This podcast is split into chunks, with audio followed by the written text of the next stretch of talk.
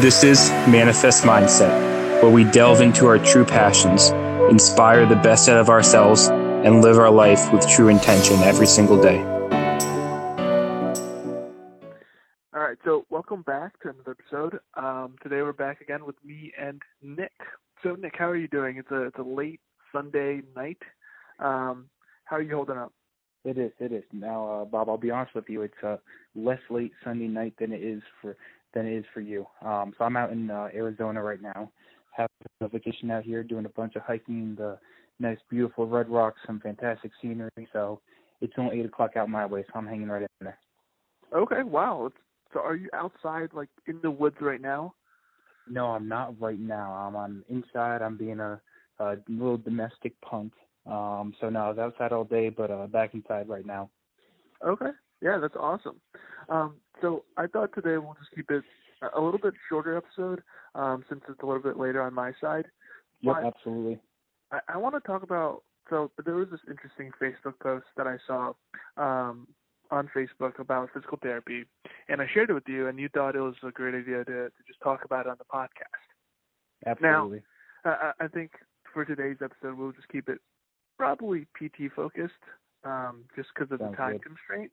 Um, but basically, there was a picture that was posted by um, Sandy Hilton, which is she's like a renowned pain science person. She's like well known in the pain science world. She put uh, a Facebook post um, on in the in the physical therapy student group. And basically, the description says, as seen on Twitter, a slide from a presentation by Chad Cook.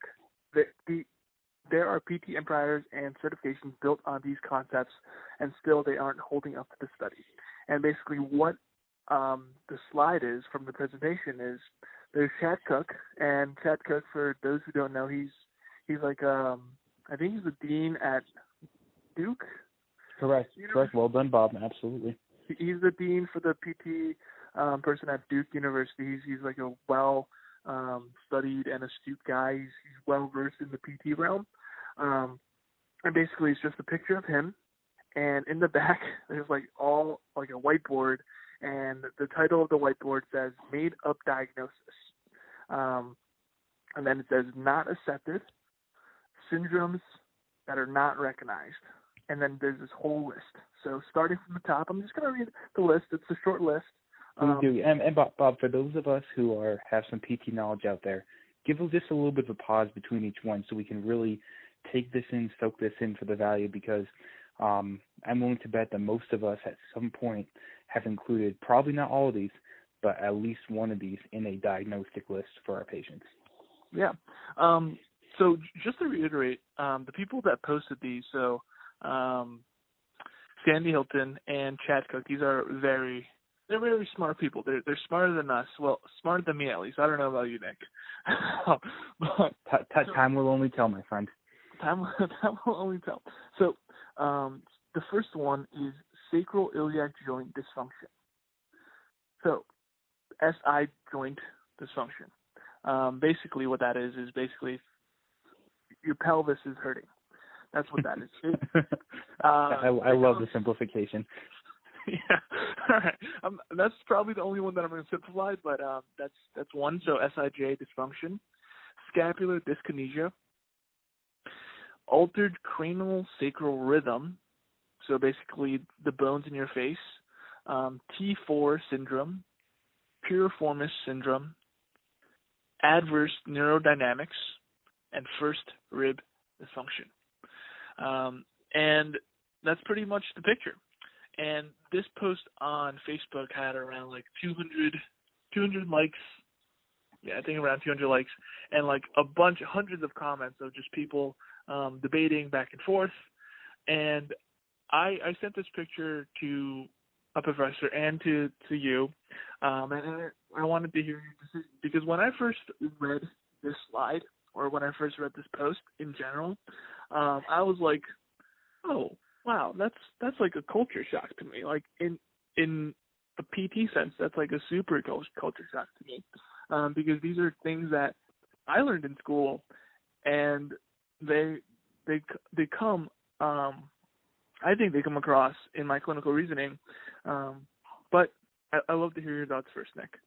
Absolutely, Bob. And I think, you know, when we read these lists and we see anything posted online, I think it's important to remember that it's not only so easy, but it's automatic that we have our own biases from our clinical practice, from treating our patients, from our clinical reasoning so far, that we bring it into this perspective, that we say, okay, this is what I thought.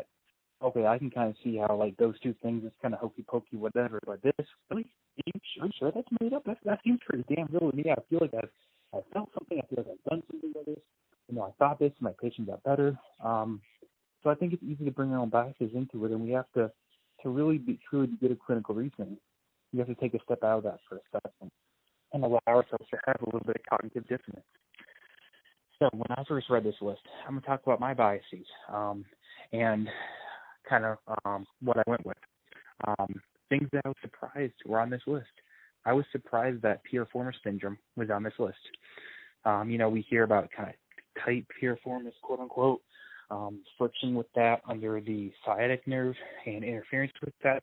In school, we even learn about a certain percentage of people that have a alteration genetically of their sciatic nerve that is more likely to predispose them to irritation with the piriformis muscle. So at first, that was a surprise.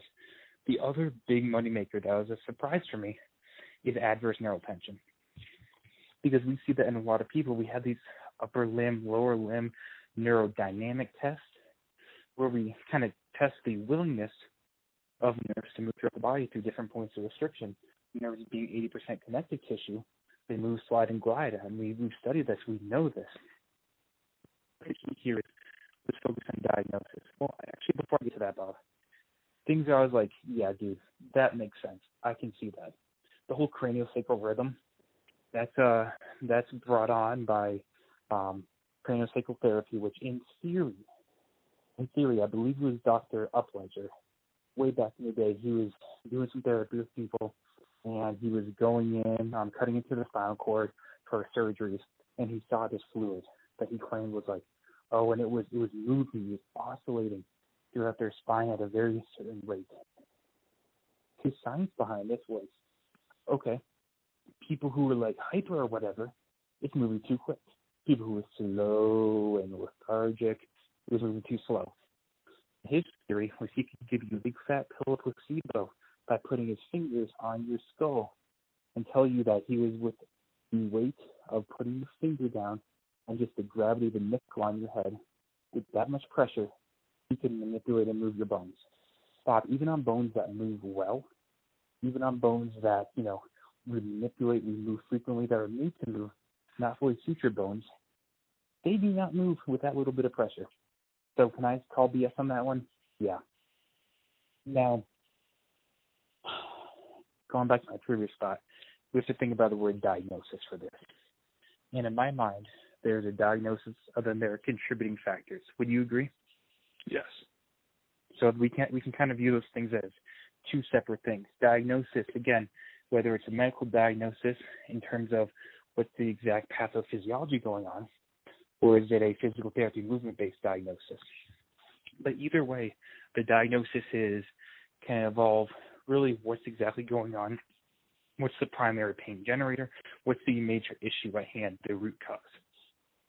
I actually agree with them for SI joint dysfunction. And here's why I tell you this, even though we learn all about it at school. So you, you agree about what, what I, side? I agree about SI joint dysfunction being BS for a diagnosis. Yes. I agree with it being a, a factor involved. Look at the SI joint and clinical studies of this joint, which our best understanding was with was people volunteering for whatever literally have pins stuck in their SI joint, metal pins, while they're undergoing movement, and that yes, that will create SI joint pain. But to look at the kinematics, to look at okay, how much does the SI joint really move? And what they found by these studies was that everybody had a huge amount of variability. There was no consistency, and in many motions, there was very, very little movement. Normal.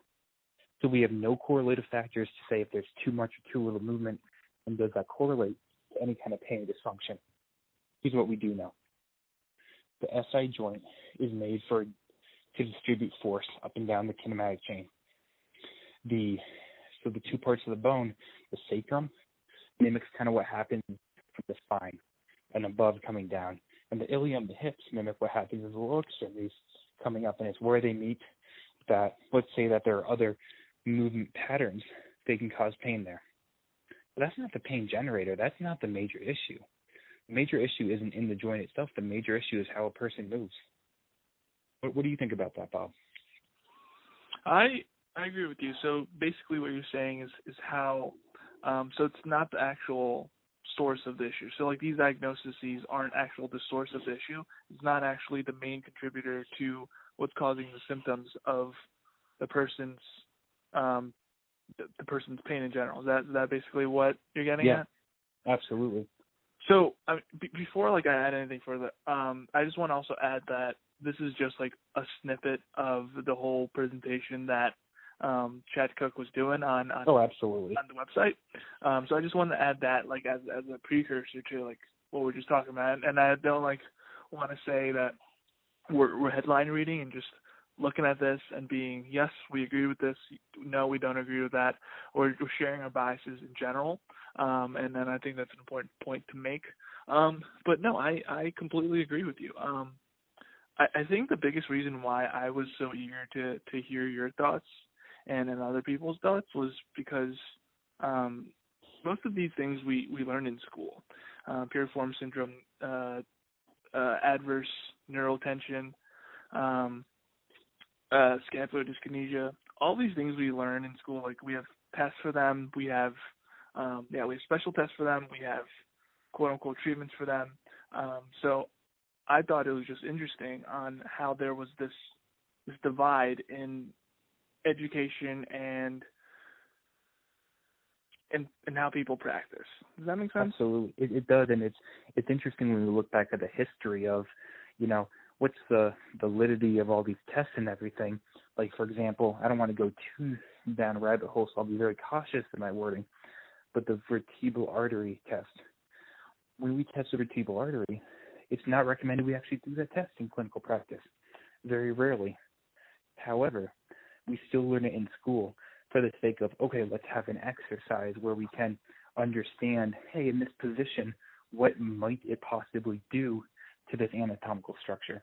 and go through the thought process. So I think a lot of times some of the argument back and forth by faculty teaching this is, okay, this may not be perfect, but where can it lead us in the direction of critical thinking? I need I think we need to make sure that the element of the discussion is very transparent in our education.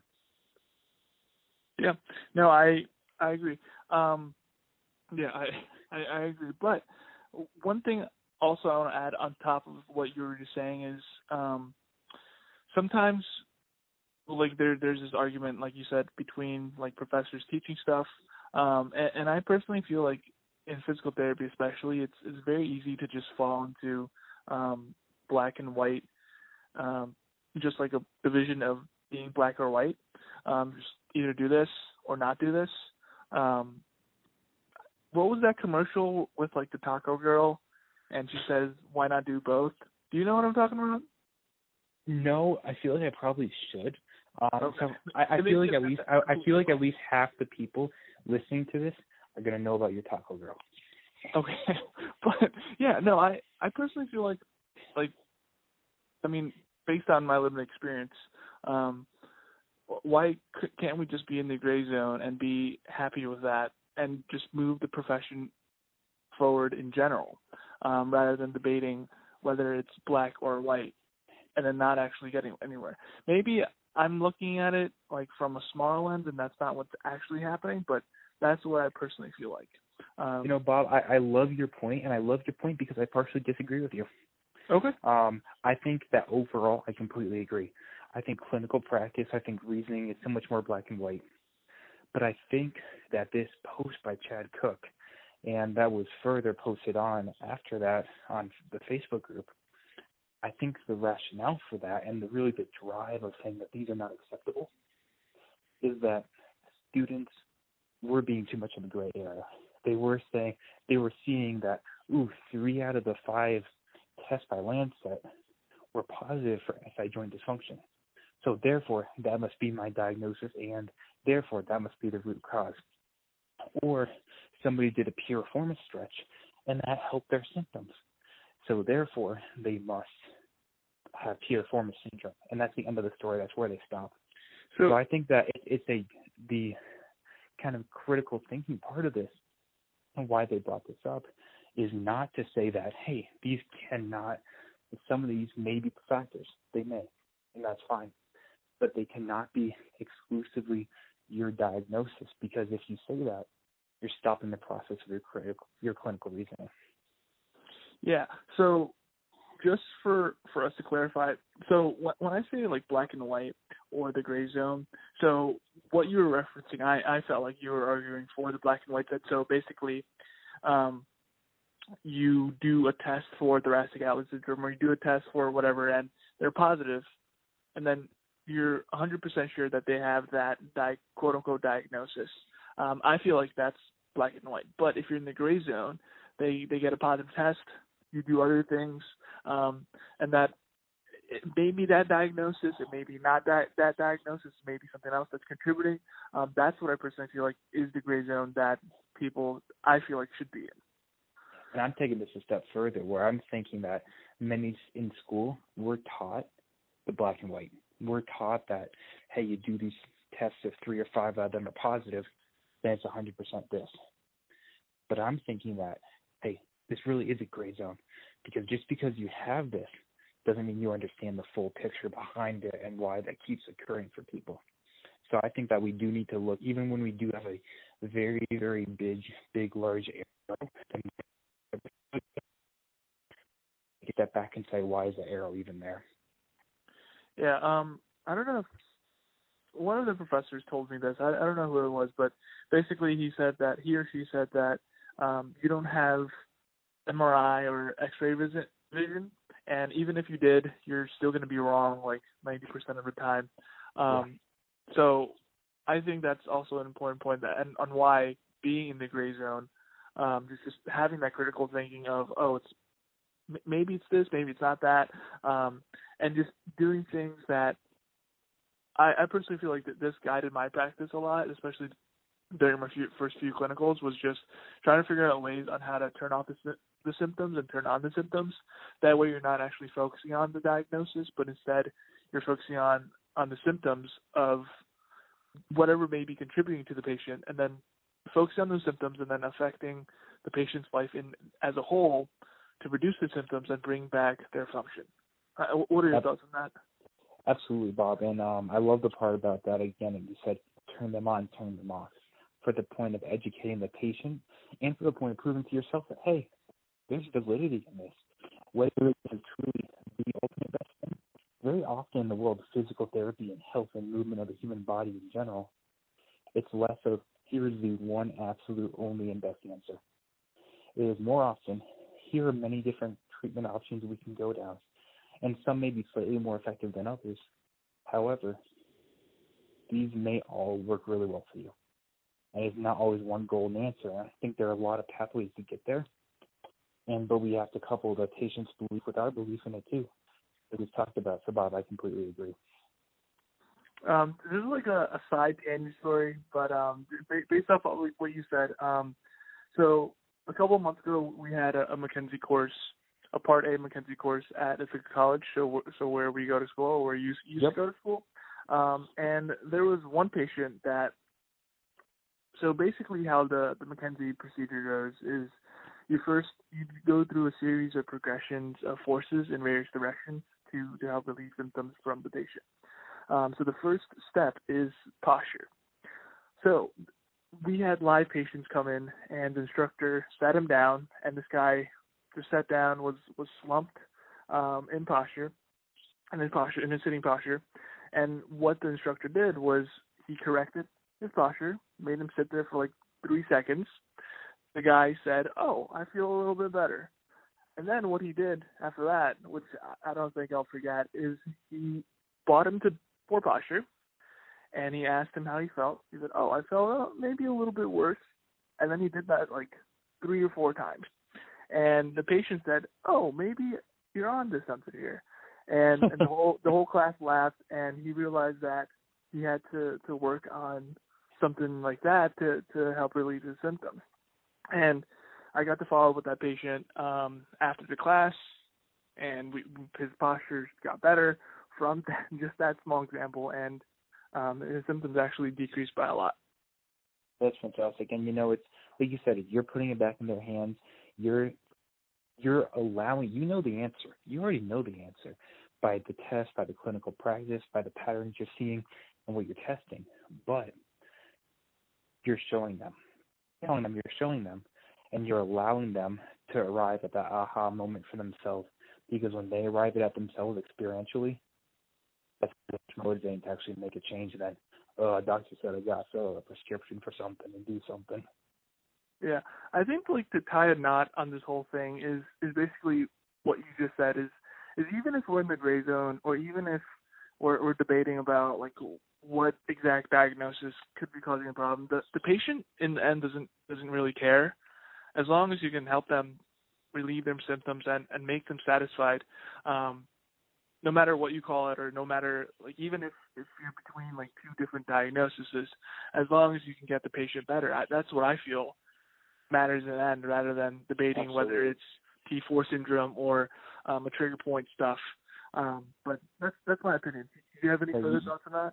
Well, I'd say, and again, Bob, I think this is I'm reiterating something you already believe but haven't said explicitly that we're working on getting them better, their symptoms better, but also making them more resilient for the future. Also making sure that we add in that ounce of prevention that's really worth the power treatment, and so that we add in that prevention at the end too. Yeah. Um, to add on to, to what you just said, and I keep on adding on to what you say because you're just you're just so brilliant, Nick. hey, Bob, you're fuel you're fueling the fire, man. It uh, that goes right back at you, brother. but um, there's this thing that Jeff Moore said. Um, I think I told you this maybe on this podcast. I'm not sure. Um, but one thing that um, Jeff Moore, so he's like a uh, he's an evidence in motion faculty person um, that has his own like company that trains physical therapy, which is ICE. Um, what one thing that he says that uh, made me really fall in love with his process is basically you'd always ask the patient at the end um, of the initial eval or whatever. So, so Doris, so Sally, how strong do you think I can make you before you leave this clinic? So it, it always puts that question of how how much stronger can I actually get you before you leave so you're stronger, you're more resilient. I think we actually talked about this last week or two weeks ago, but any thoughts, Nick? You know, it's interesting, Bob, um, because because it gets because what you're actually asking them is you're not asking them because you want to know the answer. You, I mean, you want to know the answer a little bit. You want to know what their self-efficacy is, because it's much more about them than it is you. But it's about how much are you invest in this process. What do you believe is possible? And by getting them to consider what they believe is possible, even if they give you a half-assed answer, even if they give you a poor answer, like, oh, not much, you have for a second made them think about what could be possible for themselves. And so I think we have to take this with a grain of salt. I think there are some patients that we might get them kind of down. It's like, oh, you could do nothing. But I think for most patients, open-ended questions like this about exploring what is your potential, I think it's fantastic to catalyze the process of healing. Yeah, definitely. Um, and I think that's also like planting the seed, even if even if they're they have low self efficacy or, or low motivation or or they're that Debbie Downer, it does plant that seed of oh you're gonna try to get me stronger, even if they're not like verbally saying it. Yeah, I'm sure in the back of the mind that's that's something that's that's appearing. Does that make Absolutely. sense? And, and and it gives you a tool to revisit the conversation conversation later. If that's an initial eval and they don't take big root of that, then what do you do? You show them a little bit of evidence each time along the way that hey, you are progressing, and both I mean evidence in terms of short numbers, but also just the way you're reacting and behaving. That's going to get them to buy in even more. Yeah, definitely.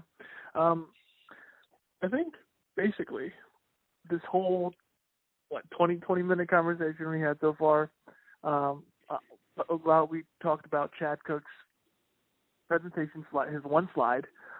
Um, yep. Um, I, I think the conclusion now, disagree or uh, agree with me, Nick, um, is that basically the diagnosis doesn't really doesn't really matter. Um, whatever you call it, um, as long as you can help the patient get better. Now, maybe that was too simplified, but but let's let's hear your thoughts next.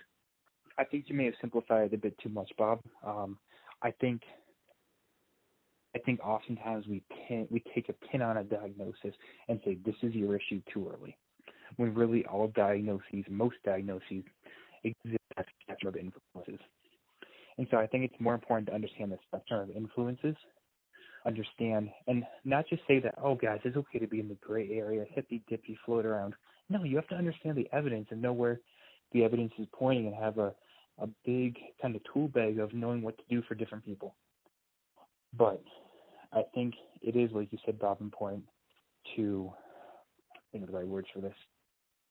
To to understand all the factors and to say, with this patient, how can I quote unquote turn on or turn off your symptoms? And how can we effective dialogue around that to empower you so that, hey, maybe they're their own experiment. Maybe they're out of the clinic and they noticed, oh, I don't feel too good. Okay, my my, my PT did this, that, and that with me. Let me try this. Oh wait, sweet, I can. It's not perfect, but it's a little bit better. Let me keep playing with that.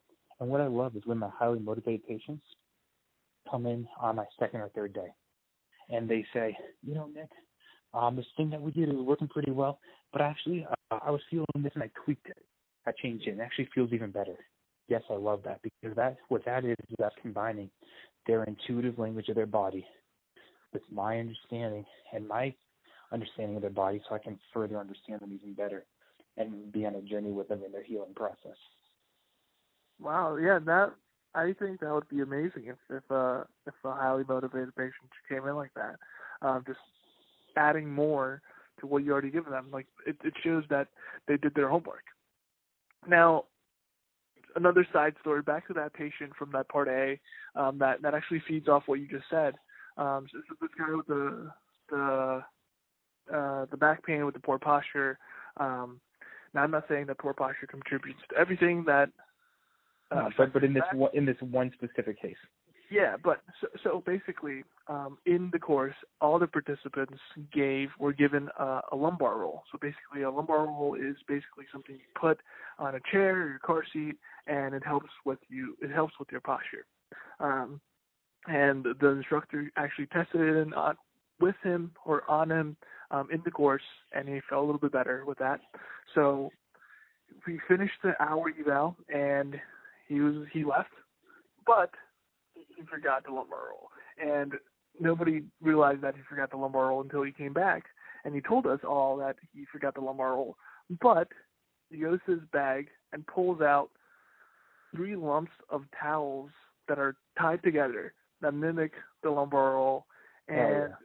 he says to um he says to the instructor, "Oh, I, I forgot the lumbar roll, but I made this," and everybody just started clapping, and and it was a great moment. Um, that basically what what you just said. So that was that shows that buy-in from the patient um, because they know it'll work. Bob, I have another story, a side tangent off of this. Um, unfortunately, it's not one from a, uh, a professor, a colleague. Um, she was working with a patient back in the day a while ago, and also gave a lumbar roll. Now there was uh, some language barriers and a hard time with different dialects and everything. So, anyways, she runs into this patient um, out in the public, and he has the lumbar roll. He's sitting down. She sees he has a lumbar roll. It's behind his back, and there's a little buckle that comes with it, and it's buckled around his waist. So what does he do? He stands up, and this buckle is still buckled around his waist. He still has a lumbar roll on the back of his lumbar spine, but he's just out about walking around everywhere. And so, I mean, talk about there might have been poor communication and poor understanding about, hey, this doesn't really do anything when you're standing up, walking around, not sitting down. But it was incredibly funny, and it does show the power of the placebo effect. And by and this patient was willing to look like a complete fool, walking around everywhere with a pillow on his back outside his clothes. it's all about the patient buy-in. If you can get the patient's buy-in and you're generally in the right direction, the patient will get better. That's that's what I truly believe. Um, you know, this summer, Bob, I was described by one to one of my mentors. um, that you know he says there are three groups of people in physical therapy patients. There are those that probably about he said probably about sixty to sixty five percent of people will get better by a natural history alone and decreasing the disease, whatever process is going on, whether pathway anatomical or otherwise. And just a little bit of kind of whenever intervention that's like, oh, that's pretty good around that area. There's another kind of 25% of people that will get better, not with just natural history, not with just eh, do a few things, but with, with a fairly skilled physical therapist, somebody who, you know, who knows the that part of the body pretty well and can work with and get a patient's buy-in. Other than 10% of people really need somebody very specific who understand deeply exactly what's going on and can couple that with the entire thing. And I, I believe that, again, I'm not quoting anybody on exact numbers, I believe this is true for our clinical practice in that a lot of people do get that buy-in and help from natural history alone and from help with that. And sometimes our job, I'll quote a, uh, a doctor that I work with a lot, sometimes our job is to sit around and dance, to sit around, dance, entertain while time heals. And oftentimes, it's with the people that we recognize that doesn't work that we need to get really detailed. So I think that we have a great opportunity ahead of us, and I think that there's a lot we can do. And Bob, I've enjoyed this conversation immensely. Yeah, this conversation fires me up um, just about our profession in general. So thank you for this great conversation. Um, Nick, I, I know this week we didn't talk about any accountability stuff, uh, but do you think it'll be okay for us to talk about it next time we meet for a podcast? Bob, come in next time with an agenda that you know what you're doing, and if that happens, I am very okay with it. Perfect. All right, I think that that's a great spot to end this episode. Uh, we talked a lot about PT, and I'm fired up in general. Uh, may, maybe you're fired up. Who knows? oh, but, absolutely, man. You know, this stuff is uh is one of my many passions, one of my many joys, and uh it's been a pleasure doing this podcast with you for well over a year, Bob. Perfect. Do you want to add anything else before we sign off? No, man. That's all you. All right. Well, thank you guys for listening. Thank you, Nick, for your time. Um, and I'll see you next week.